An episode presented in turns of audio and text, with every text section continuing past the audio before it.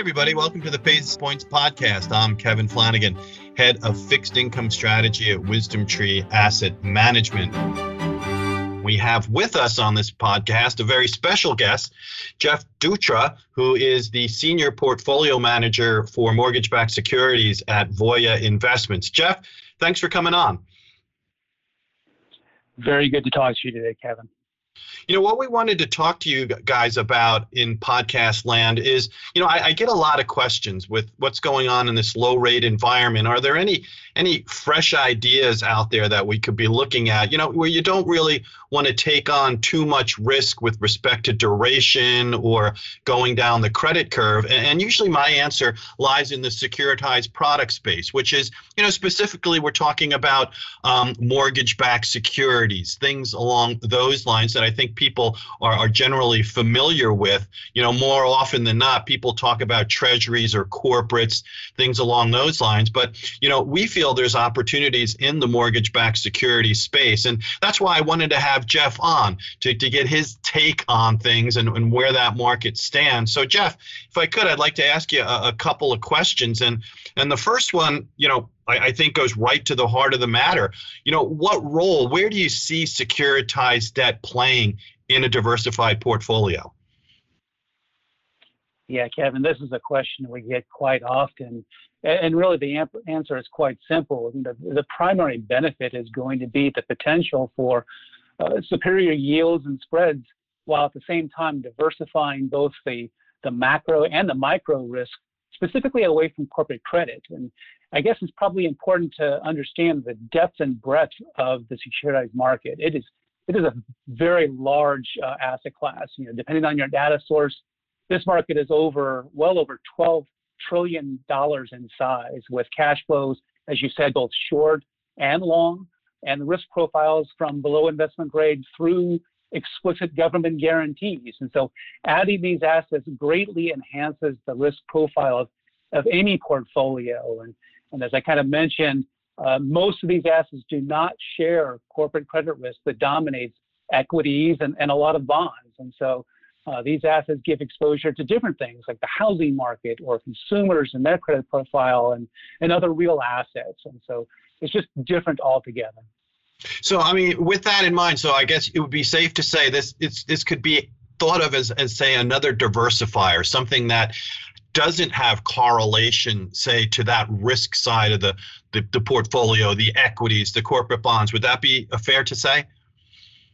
That's precisely what we're getting at. Absolutely. And it still offers competitive yields and spreads. Yeah, the one other aspect, you know, we had a, a Fed meeting um, last week, and obviously they're they're moving. It would appear um, into taper mode. Uh, in other words, for those of you out there, that would be reducing the purchases on their balance sheet. Doesn't mean they're eliminating them. It means they're going to reduce the pace of these purchases. And and to quote the Fed, they used the term may soon be warranted. So obviously they have been buying treasuries and mortgage-backed securities.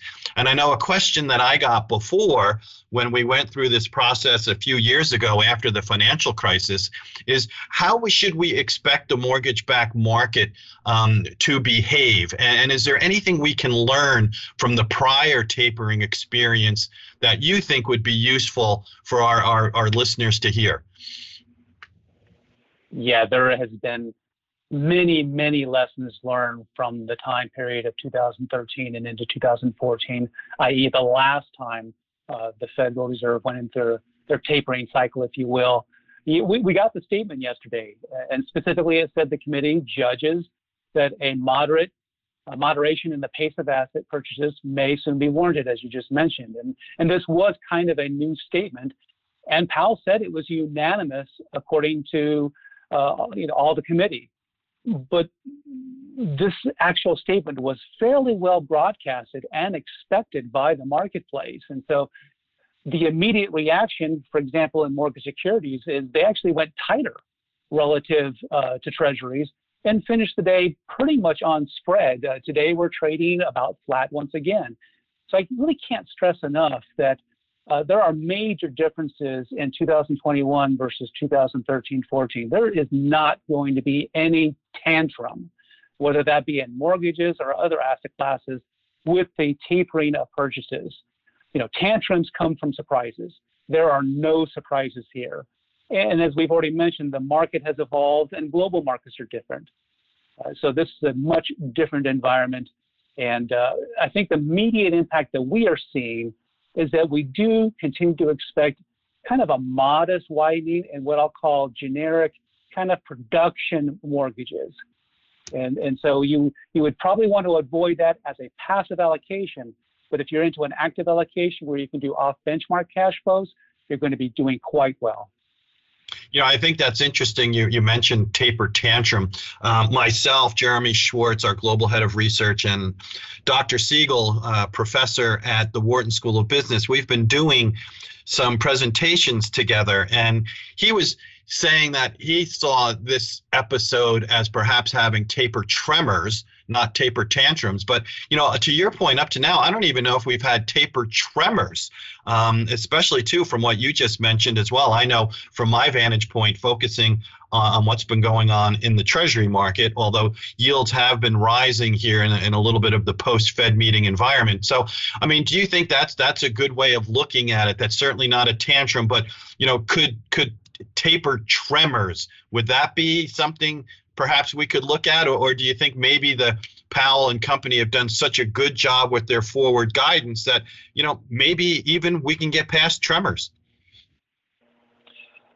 So the market never moves in a linear fashion. we would love it to do so, but it's not going to happen that way. So whether it be small tremors or whether it just be uh, some measure of uh, you know ups and downs as we go throughout time, throughout the cycle. I would suggest to you, though, as you've already pointed out, that it's critical on the guidance, the signaling that the Fed has done, and what they've really learned since the 2013 time period is you, really don't want to have any of these surprises. The market doesn't like uncertainty. The market doesn't like surprises. And so the guidance, specifically from Powell, but even from the larger FOMC, is really critical in keeping uh, volatility, macro volatility down, and more specific to these asset classes, rate volatility subdued. And that's exactly what's been going on. Uh, you also have to put that in the context of global rates. Where are global rates? It would be impractical to think that U.S. Treasury, for example, can meaningfully sell off on the 10-year level or whatever point on the curve that you want to make in the context where euro rates are you know negative in many cases. Japanese rates are negative in many cases.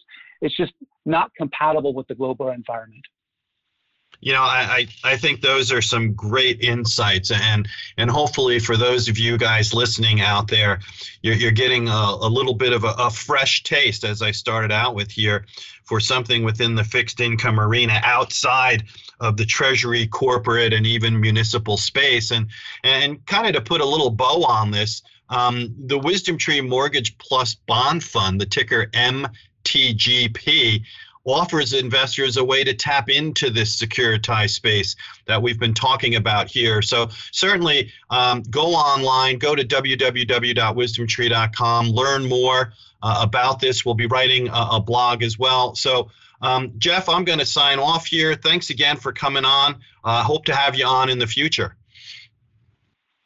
Excellent conversation, Kevin. Appreciate your time. All right, everybody. Be well and have a great rest of the week. And before investing, carefully consider a fund's investment objectives, risks, charges, and expenses contained in the prospectus available at wisdomtree.com. Read it carefully. Investing in a mortgage and asset backed securities involves interest rate credit, valuation, extension, and liquidity risks, and the risk that the payment on the underlying assets are delayed, prepaid, subordinated, or defaulted on.